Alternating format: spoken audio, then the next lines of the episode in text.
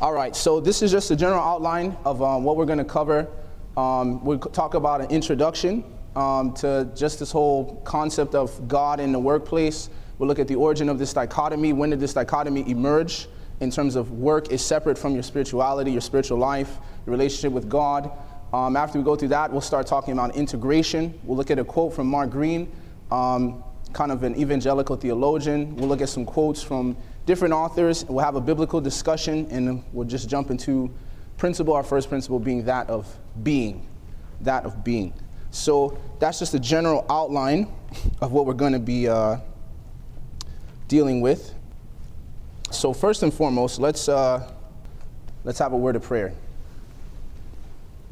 Heavenly Father, we'd like to thank you for the gift of life. Uh, we thank you, Lord, for the opportunity to be a part of an army of youth that we believe God is doing everything in His power to make it rightly trained. Um, this seminar, Lord, is our, is our contribution to that. We pray, Lord, that you would bless every aspect. Um, we pray, Lord, that you would remove the mountains that get in the way of us being successful witnesses in the workplace.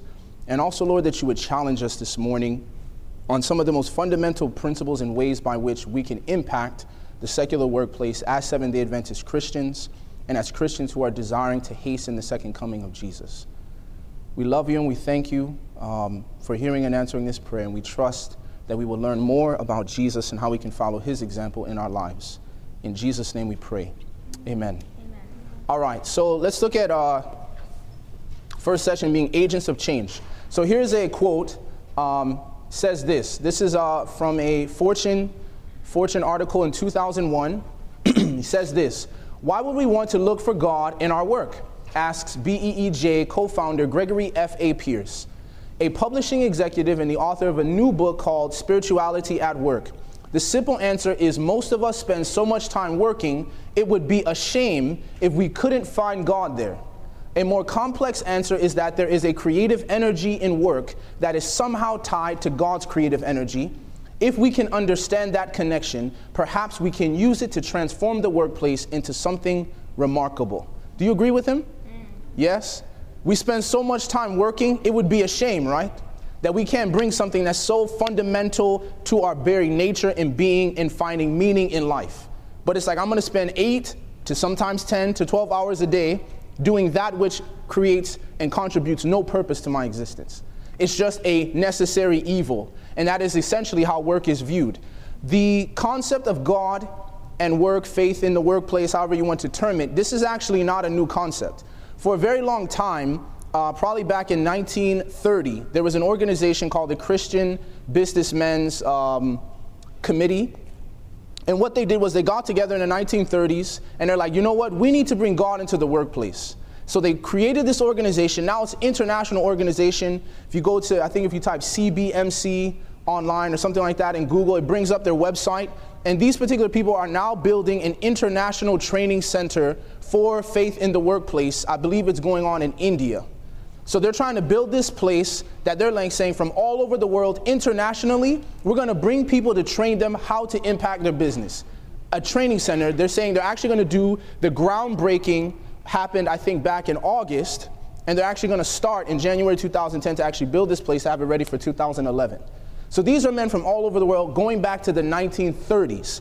Now, in the 1950s, we had an organization called Full Gospel Businessmen's Association. These individuals got together in the 1950s, continuing to build on CBMC's kind of um, the, the hysteria, so to speak, that they created about this concept of God in the workplace. And so they're saying, look, we're going to take this full gospel concept. Now, we need to be careful because although we may agree on about 98 to 99 of the points and reasons and nuts and bolts of integrating faith into the workplace with our evangelical brethren, there's also some very slight differences. They view work in terms of this concept that they call the anointing that is on your life. You ever heard that term before? You know, God has an anointing. You may never have heard this before, but some of you that may have, maybe you've crossed the Pentecostal movement or the Baptist movement. Um, it's spreading around, even into Catholicism and different denominations. But I mean, anyway, there's this concept that they believe in, in uh, the fact that in Ephesians chapter 4, actually, let's turn there, um, just to set the stage and then we'll continue on this introduction. Ephesians chapter 4. When you're there, say amen. amen. Have mercy. Okay. If you need mercy, it's okay. But you know, come Sunday, there'll be no mercy. Ephesians chapter 4 and verse 8. Are we there? Okay. We use this text to talk about the validity of the gift of prophecy in the last days. This is one of the texts that we use as a, a supportive concept in the New Testament for the prophetic gift continuing until the coming of Christ and the consummation of all things. It says, Wherefore he saith, When he ascended up on high, he led captivity captive and gave gifts unto men. Now, this is Jesus ascending up on high. So, the way that the evangelicals will interpret this text, they'll say when Jesus left to go up into heaven, this is what this text is talking about the ascension, but it doesn't mention it so much in the book of Acts. So, Paul is saying, hey, back when Jesus was ascending to go forth up into heaven, he says, He led captivity captive and he gave gifts unto men. Verse 9, now that he ascended, what is it but that he also descended first into the lower parts of the earth? He that descended is from the same also that ascended up far above all heavens, that he might fill all things.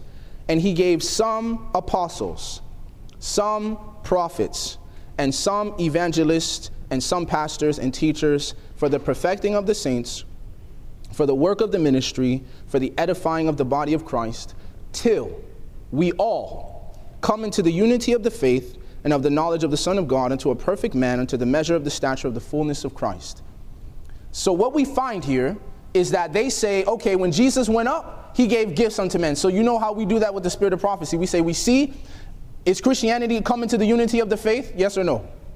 No, they have not, right?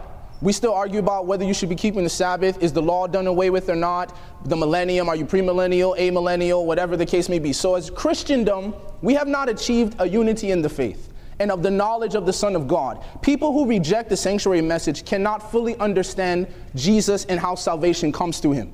Is that clear? So when we talk about people coming in, even from evangelical movements, they did not have a full understanding of the gospel.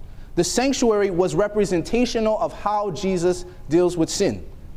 So when we talk about our understanding with our evangelical brethren, and they look at this text, they use this text to show that apostleship is still a necessity as a gift in the church until we all come into the unity of the faith. Now, I will agree with them. The question is, how do we validate that a person actually has the gift of apostleship?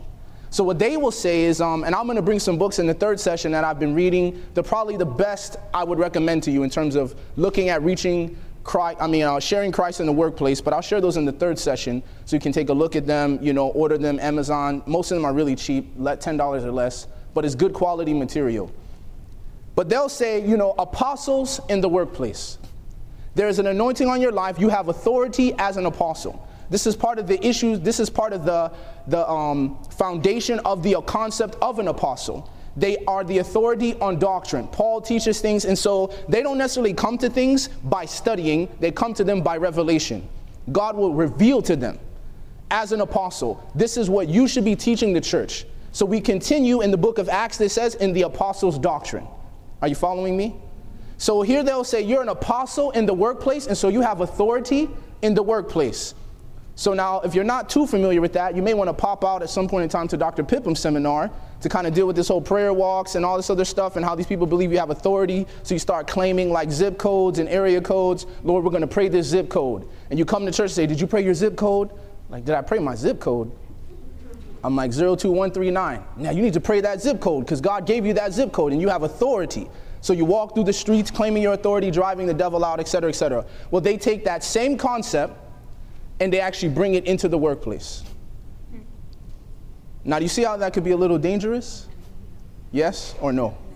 So you come into the workplace, yeah, even though this sister is my boss, I have the authority, right? Because I'm an apostle. Now you follow how that could create some problems. or let's say, you know, Katie and I were sitting in our cubicles, you know, she's a Christian, I'm a Christian, and we come on lunch, and I'm so excited as a seven day Adventist to have another Christian at my job. Amen. You're like, praise God, someone I can talk to about Jesus openly. They're not going to look at me like, you know, we're not supposed to talk about this in the workplace. So Katie and I are talking, we go to lunch together, and I'm like, yeah, you know, it's such a blessing to be able to share Christ. And Katie's like, look, Sebastien, are you aware that you have authority? You don't have to sit down to this. You know, you can pray this into existence. You can pray that raise. You can do this because you have authority from God. There's an anointing on your life. That sounds very empowering, doesn't it? So all of a sudden, Katie starts puffing me up. Next thing I'm buying into this anointing stuff. And then we're losing the meekness and the humility of Jesus' method in reaching. It's not about ascending in the workplace. He that will be great, let him be your servant. Are you, are you following that? So they take the whole concept that God gives authority to men. The authority does not come within me, it's not invested in me. The authority is in my submission to God. Are you following that? So, this concept of the apostleship, they use this whole concept to show that we need to be apostles, quotation marks, in the workplace. And so their approach to reaching out to the workplace is like, yes, we need to be doing this, but the full gospel brethren, they're the ones who are kind of beginning to bring this concept into God, faith, and spirituality in the workplace. In the workplace. So let's look at another quote from this Fortune, um, Fortune article 2001. This is what they say A conference at the Business School of Santa Clara University, a Jesuit institution in Silicon Valley, begins with the chime of a Tibetan bowl, a reading from the Sufi mystic Rumi, and a few moments of silent meditation. Executives, academics, and theologians then discuss such topics as how to find one's true calling. There were two things I thought I'd never see in my life, says Andre Delbecq, a management professor and organizer of the event the fall of the Russian Empire and God being spoken about at a business school. Let me tell you something. I was uh, I studied business in college, and my I studied finance and entrepreneurship. When I went into uh, my finance major, my major courses, one of my professors, his name was Ramesh Garg. He's a um, phenomenal professor from the late 70s, 80s. He like did brilliant work in finance. I mean, the guy is a genius, literally. And so he decided, you know, I'm just going to go into teaching. So as a result of this, he comes into the classroom one day, and so uh, he and I had a discussion, which I'm going to talk about in the next in the next seminar, in terms of called reaching here by going there. So I was going to preach at Indiana University, and so I was going. I said, "Hey, professor, I have to leave on Thursday um, to go because you know I have to speak Friday, et cetera, et cetera. So I'm going to miss class." But I just wanted to get you know some idea of the notes, what I need to read in the chapter. So he says, "Okay, meet me in my office after class." I go to his office. We start talking. He says, Okay, where are you going? Going to Indiana University. Okay, what are you going to be talking about? And you know how we do, right? We're like, Well, you know, I'm giving some speeches on things like morality, um, you know, positive encouragement for young people. And uh, their theme that they had chosen that, that year was finding your identity in the Word of God. So I was like, yeah, um, those are the general things, identity, stuff like that. And he says, Really? Well, I mean, like, what do you mean? Like, you're going to talk about this? Like, identity? Like, how are you going to approach this? Now, you can see, right, this happens to us because we're so scared to witness. It's like the Lord is like choking it out of us. can you just tell them about Jesus? Now, I'll, that'll be probably my sermon on Sabbath morning. But this whole concept of like, I'm talking, so eventually I'm like, all right, fine, I'm just to open Pandora's box. So I'm like, well, I'm to be talking about this from the Bible. He's like, oh, the Bible. He's like, so you believe it's the Word of God? I'm like, I do believe it's the Word of God. So our discussion, rather than being a five minute, can I get the notes, the presentation, I ended up talking for an hour about what I was going to be presenting. I basically gave him all five of my sermons. now I'm telling this story for a reason. So I'll cut it short. I'll deal with that more in the second session. So when I came when I came back to uh, the classroom after being at Indiana University, a week later, we were doing a real estate finance class. This was right when the real estate industry was dropping. And so while it was dropping, he comes to class and we're talking about how these, dr- these, these uh, loan officers, which I was kind of studying to become a loan officer, and so they were like, yeah, this loan officer was telling us about these drug dealer loans, where they give loans to people with no information. If you have the down payment, you get the loan. So they call them drug dealer loans. We don't know where you came from. You just rolled in with $20,000 cash. Here's a loan. So I'm like, you know, so we start talking about is this ethical? They're, they're sitting down with people as finance, and we're calculating your finances, and I can look at your finances and tell you you cannot afford a $100,000 house. if your mother dies, if you get really sick, if you have a baby, your finances are to go down. You're not to be able to mortgage. Then your interest rate is going to zip up, and you're to end up paying for this house six, seven times over what you originally signed for. I know that, but as a loan officer and a financial individual, I won't tell you that because I want you to get the loan. So as we're discussing this, the classroom's going back and forth, and he says, you know, people start getting disruptive. And he says, hey, hey, we need to settle down. This classroom is a temple of learning, right? This is a place of worship. Everyone just kind of jumps back. What did he just say? He's like, this is a place, this is a sacred place. This is a temple of learning. And everyone, you can imagine, right? The student, this is a secular university. So the students are like, this brother's lost his mind. They're like, this is not a place of worship. This is not a temple of learning. And so he goes and he says, look, we're discussing moral issues. This involves people's deep down, what they consider to be valuable, what they consider to be important, et cetera, et cetera. And then he goes, well, you know, we can ask Sebastien. He talks about morality all the time. Everyone turns, really? Yeah, he just traveled to Indiana University. So, like, Sebastien, what do you think about this issue?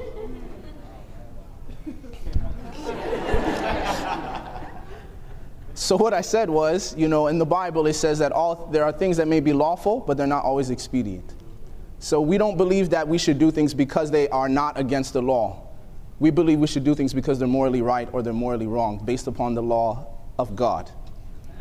Right? So, as I explain this in the classroom, you know, and there's many other things that came up later on. But I'm just using this point to discuss this whole fact that these two things that is happening in the business schools because there's this return to the importance of ethics because of Enron, the workplace is becoming very important to discuss ethics, and therefore this creates a window. This creates a window for faith because we understand we derive our ethics, what we believe to be right and wrong, from the Word of God. If that's clear, let's say amen. amen. All right, a um, couple more quotes. At a church retreat near San Antonio, uh, parishioners listened to the message of everyday Christianity delivered by David Miller, a former IBM executive and investment banker who now leads a faith in the workplace group called the Avoda Institute. Miller, 44 years old, left business to study at Princeton Theological Seminary, not to flee corporate America, but to help knit closer ties between business and religion. People often talk about the sacred secular divide, he says. But my faith tells me that God is found in earth and rocks and buildings and institutions, and yes, in the world, business world. So, this guy, this concept of avoda, we'll talk about this later, but that's the Hebrew word for work. It's also the Hebrew word for worship. So, this whole concept, when we talk about this integration, in the pretty much the next session, part of this session, when we talk about integrating faith and work, the biblical model versus what we'll talk about the Greek model is that this idea in the Hebrew mind was that work was worship. So because of that, he uses the same word. So that same word where it says they came up into the temple and they worship, that's the same word. As it says, okay, and he wrought work on the wheel or something like that, it's avoda. So as a result of this, they say in the Hebrew concept, which obviously we derive from, because these people call themselves New Testament Christians until it comes to principles like these, and then we want to draw from the Old Testament and be like, oh, see, see, it's in the Hebrew, but they don't necessarily subscribe to it. They just believe there's lessons to be learned. But nevertheless, there's a whole organization called the Voda named after this concept. Your work is worship to God. Your work is worship to God. Now, notice some interesting t- statistics about this. Depending on how the question is asked, as many as 95% of Americans say they believe in God. In much of Western Europe, the figure is closer to 50%. The Princeton Religious Research Index, which has tracked the strength of organized religion in America since World War II, reports a sharp increase in religious beliefs and practices since the mid 1990s. When the Gallup poll asked Americans in 1999 if they felt a need to experience spiritual growth, 78% said yes, up from 20% in 1994. Nearly half said they had occasion to talk about their faith in the workplace in the past 24 hours. Think about that. Sales of Bibles and prayer books, inspirational volumes, and books about philosophy and Eastern religions are growing faster than any other category. Before I was an Adventist, I was actually I was involved in hip hop music, and I remember, um, you know, I had, I had a favorite artist, I'm not gonna say his name, one of my favorite artists. And I remember at the end of his CD, he had this little song that was like a prayer, right? He's praying to God at the end of the CD. And I remember putting the CD in, and I was not anywhere near anything religious. But I remember listening, I'm like, this brother has nerve to put a prayer on the CD.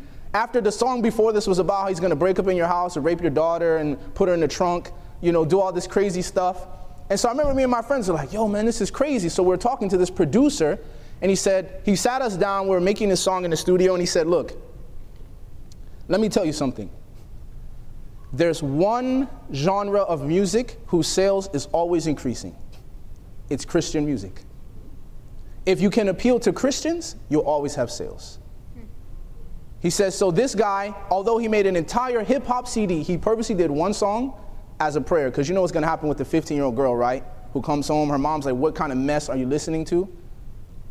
And her mom's gonna be like, but, but mom, no, he has a prayer at the end of his CD. And he's rapping the prayer to God. Go figure. Well, this whole thing is the same sense. These books about philosophy, Eastern religions are growing faster than any other category, with the market expanding, notice this, from 1.69 billion to 2.24 billion in five years. So you're getting close to almost doubling the thing.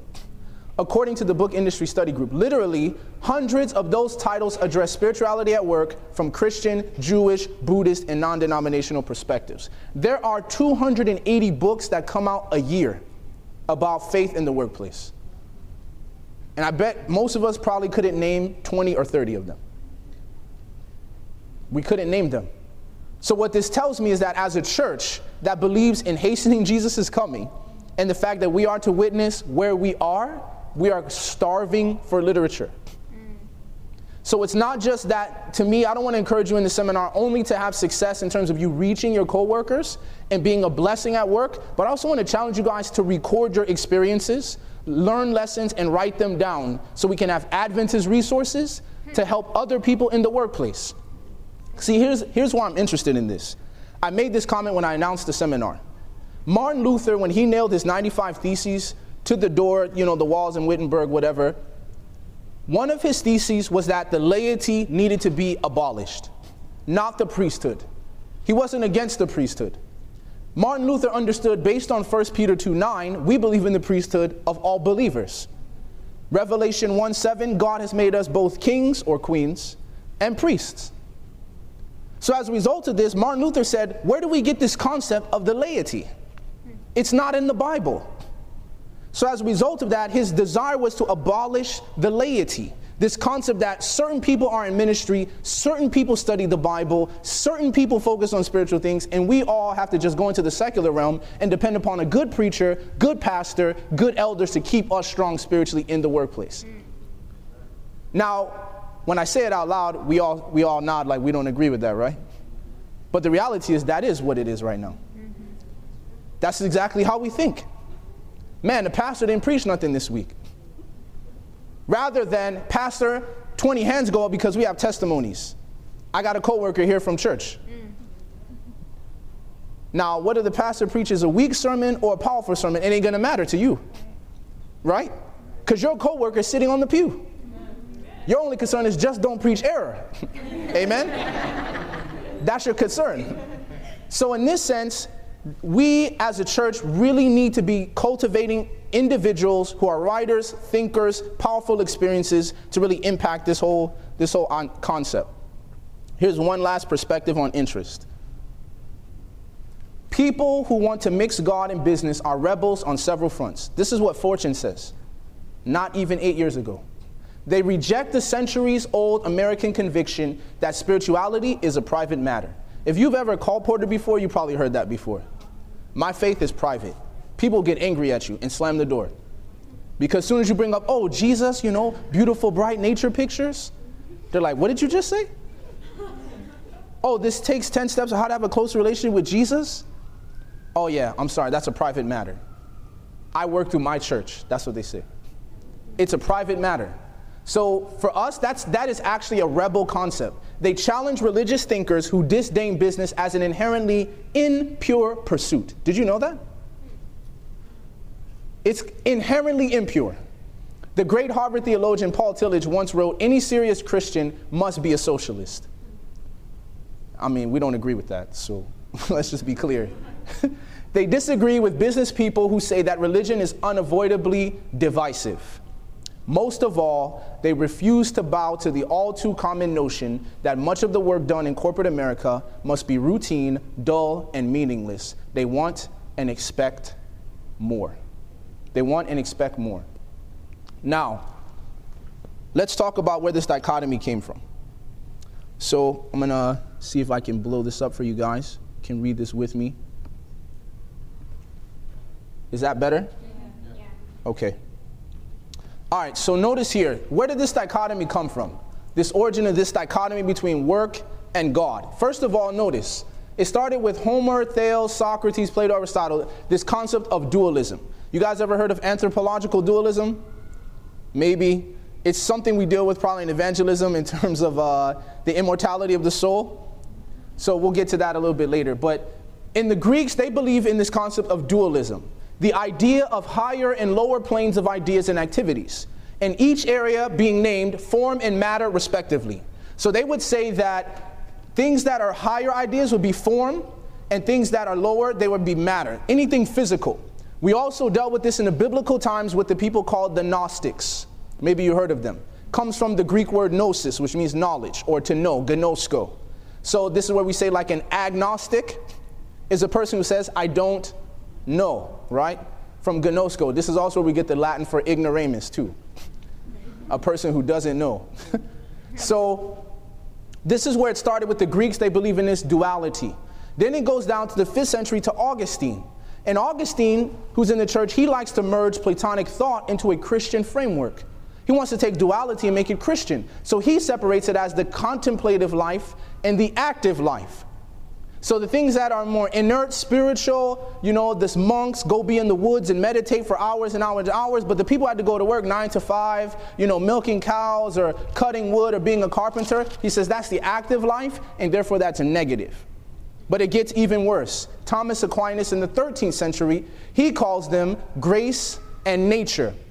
And nature is that which requires no revelation, thus work would fall under the nature section.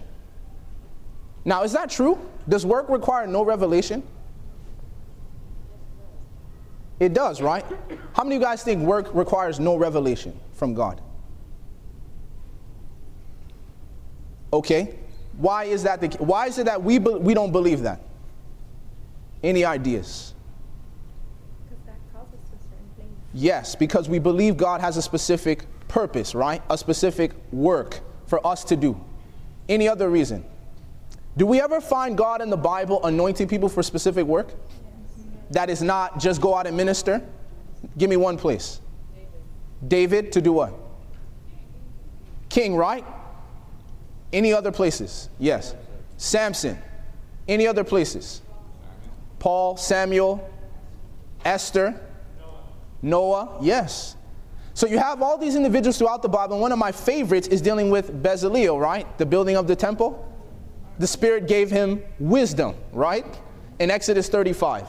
So the Spirit of God is not just giving you wisdom in order to preach, it also gives people wisdom to build the sanctuary for God. So it made him a good carpenter. So you have to take this concept that we don't believe that, number one, in the actual work itself, God can give you revelation. There's a gentleman, um, we had a, a young professionals meeting earlier this year with for campus ministries. And I remember this gentleman came to preach, I think he's at Georgetown University. I just, his name is escaping my mind right now. Huh? Yes, Dr. Brown. He was talking about how he was praying one day and God gave him an idea for a formula. A patent that he patented, and now is like, you know, it's blown up in neuroscience and all this other stuff in his prayer time. Now, for me, I listen to that and we're like, wow, that's powerful. No, no, no, no. It's supposed to be regular for us. Are you following me? God is very much a part of your work. You can get on your knees and pray for creativity if you're a writer. You can get on your knees and say, Lord, I'm a nurse. I want this person to be healed. You can do that.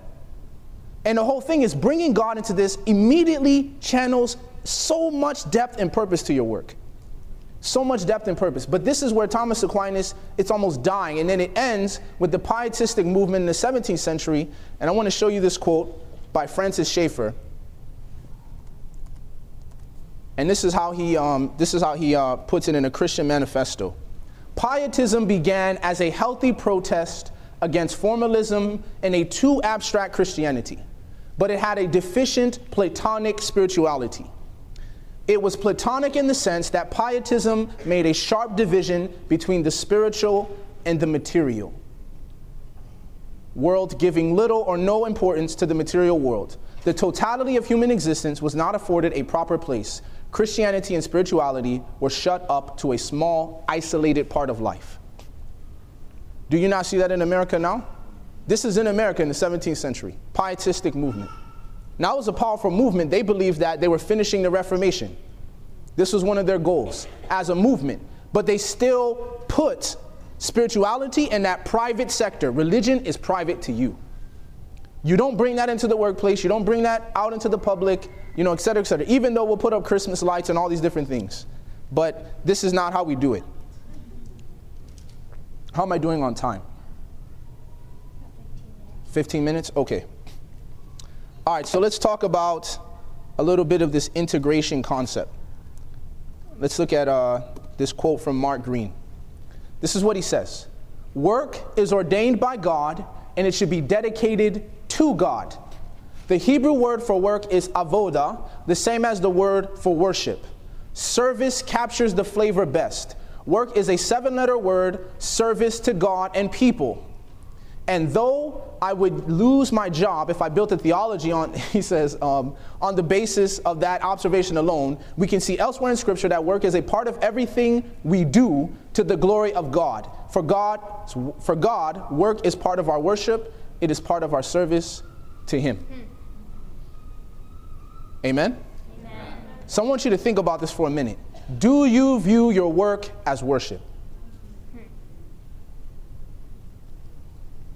Do you view your work as worship to God?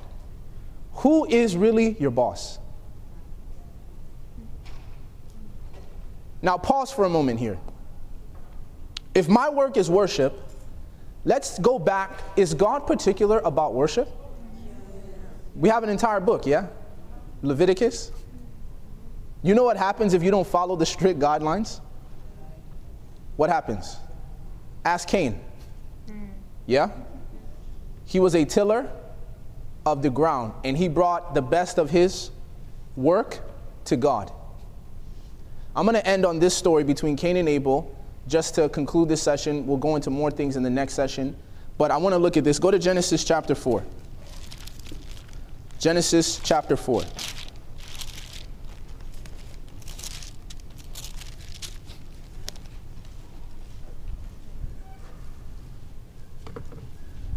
Are you there? Amen. All right. Genesis chapter 4. Now I want you to notice this. It says here, after Cain and Abel were born, Genesis chapter 4 and verse, in verse 2. And she again bare his son Abel, and Abel was a keeper of what? And Cain was a tiller of the ground. He had work, yeah? Now, I don't have time to get all into this because just because of the shortness of time. But if I had time, I would show you that work was ordained by God even in perfection. Hmm. And God expected man to be a co worker with him. When sin came into the world, God cursed the ground, He did not curse the task of tilling the soil. Are you with me? He says, Now, in the sweat of your brow, right? You will eat of the earth, your work, but He didn't curse the work, He cursed the ground, the environment of work. So, what we see in Genesis is that sin has affected the environment where we work. It does not it does not have a curse on the work itself. That's not what he pronounced the curse on. So we find here in Genesis 4 that Abel had one particular occupation, Cain had another occupation. Now, what happens is this in verse 3 in the process of time, it came to pass that Cain brought of the fruit of the ground an offering unto the Lord. Now, isn't that interesting? He happens to be a tiller of the ground, he brings the fruit of the so, in essence, he's taking the fruits of his work and he's bringing it before God. Yes? Abel comes. He also brought of the firstlings of his flock and of the fat thereof, and the Lord had respect unto Abel and to his offering. Verse 5 But unto Cain and to his offering he had not respect. And Cain was very wroth, and his countenance fell. And the Lord said unto Cain, Why art thou wroth? And why is thy countenance fallen? If thou doest well, shalt thou not be accepted? Now, what does that question imply? When God says, If thou doest not well, shalt thou not be accepted? What is the implication of that question? What is he assuming? Something's not perfect. What is he assuming about what Cain knows? Cain knows what is rel, right? He knows what's acceptable to God. So this question betrays us something that's not inherent in the story, but between the lines, Cain knew what he was supposed to bring to God. Yes? Now, I want you to follow this. Go to Hebrews 11. We're going to put pieces together. Two more texts. We're going to look at Hebrews 11 and 1 John. So, Hebrews 11. When you're there, say amen. amen. Okay. Hebrews 11. This is what the Bible says, verse 4. The first person mentioned in the hall of faith is Abel. By faith, Abel offered unto God a what? More excellent sacrifice than Cain. Now, the word more excellent means that there was a comparison, right? Yes? More excellent than Cain. So that means Cain's sacrifice was excellent, right? Abel's was more excellent. So what that means is Abel and Cain, right, bring their offerings to God, and God says, This one is more excellent. God wants the highest standard of excellence in what you bring to Him. But here's the issue here Cain's sacrifice was excellent. But how did Abel bring something better than Cain? What are the first two words? By faith, he did that. It didn't say by his prowess or his wisdom. It didn't say by his PhD. It didn't say by his 25 years experience with the company. By faith. So here we have a here we have an issue, friends. Two men come before God. Now we know, and all of us who work in the working world, there are some people in the secular world who are not Christians who do better work than us. Yes? Their work is excellent. I've worked in nonprofit work, and there are people there doing great humanitarian work who are not Christians at all, by any stretch of the imagination. After they go out and feed the homeless, they go back and have beers. The same people. Now, for me, that's just mind boggling. but the point is, I sit and watch them, and this girl, she can organize anything. You're like, hey, where are you going tomorrow? Oh, I have to do this, da da da. I'm, I'm kind of confused. She can organize your life. Five minutes. That's just how good she is. But she'll leave, go have a cigarette, go to a bar, drink all night with her friends. So now the question is is her work acceptable to God? Hmm. If that's her worship, right? So the question is is it enough to be excellent? Hmm. Now, I'm all for excellence in the workplace, but my suspicion is many of us come before God like Cain. If work is worship, Yes? It's not that you have different worships before God. If work is worship, then your entire life is a life of worship. Everything you do is supposed to be to the glory of God. So, what that means is if you bring excellent work, academic, professional, whatever work, and then at the same token, you're out here drinking at the bar, violating the commandments of God, breaking the Sabbath, your whole offering is rejected. It's not accepted before God. So while my argument is for work to be worshiped and therefore it must be particular, God says, Bring me a lamb without spot or blemish.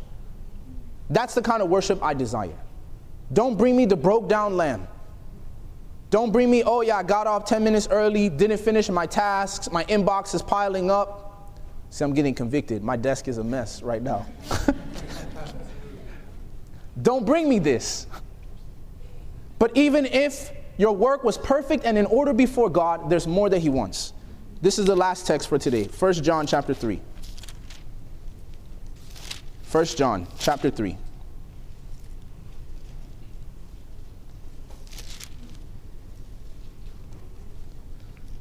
Are we there?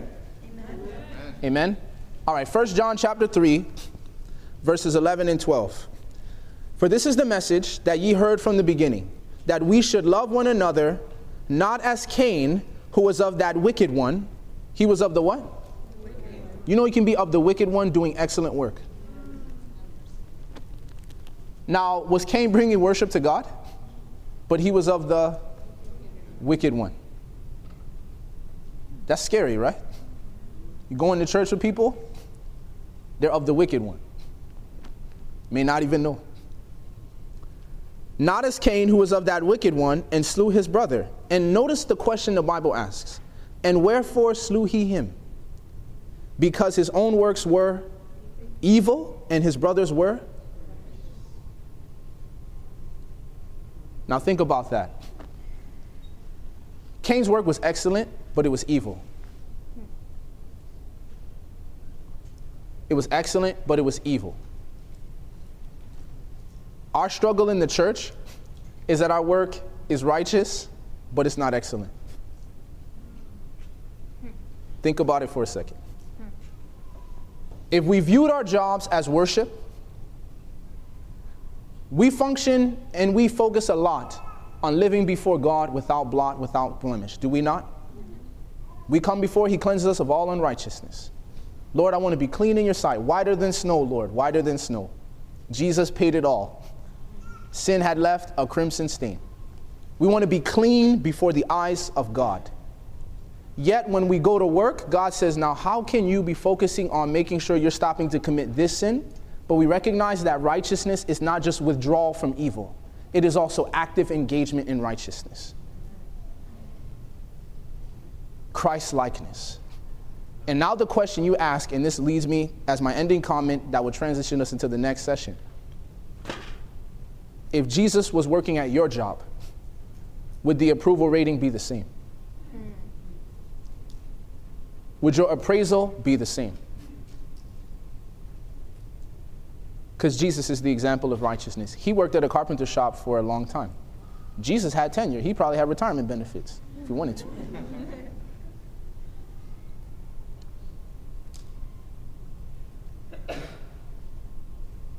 What would be the answer to that question? Because Jesus believed, as we ought to believe, and as the Hebrews understood, avoda, work is worship to God. Hmm. And I must be a carpenter as if I'm bringing an offering. Make sure every table I lay off this bench, if it were inspected by the all seeing Almighty God, He would say, This is a perfect table, as much as you could produce. As much as you could produce. Um, I want to have a closing prayer. Are we going to do any questions or just break? Let's break. Okay. All right, let's go ahead and stand for prayer. I've been sitting for a while.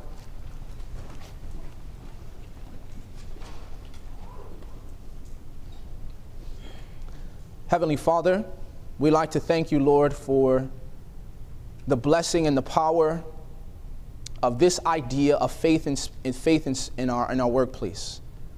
We have seen today, Lord, the importance and the historical background to why we need to be agents of change in the workplace. And where that begins is us integrating our lives in such a way that work is seen as worship before you. Lord, we're not seeking to come under this false guise of authority and of an anointing that most of us don't even really understand. But we believe that as we go into these places, God seeks to use us powerfully and that we struggle as a church in the workplace not so much with ensuring that we become righteous before the eyes of God, but, but with the fact that our work is not excellent. We pray that you'll teach us, Lord, and give us that spirit that Jesus had when he approached his carpenter's bench. This is our prayer, and we ask that you'll help this to be our experience. For we ask in Jesus' name. Amen. This media was produced by Audioverse for GYC, Generation of Youth for Christ.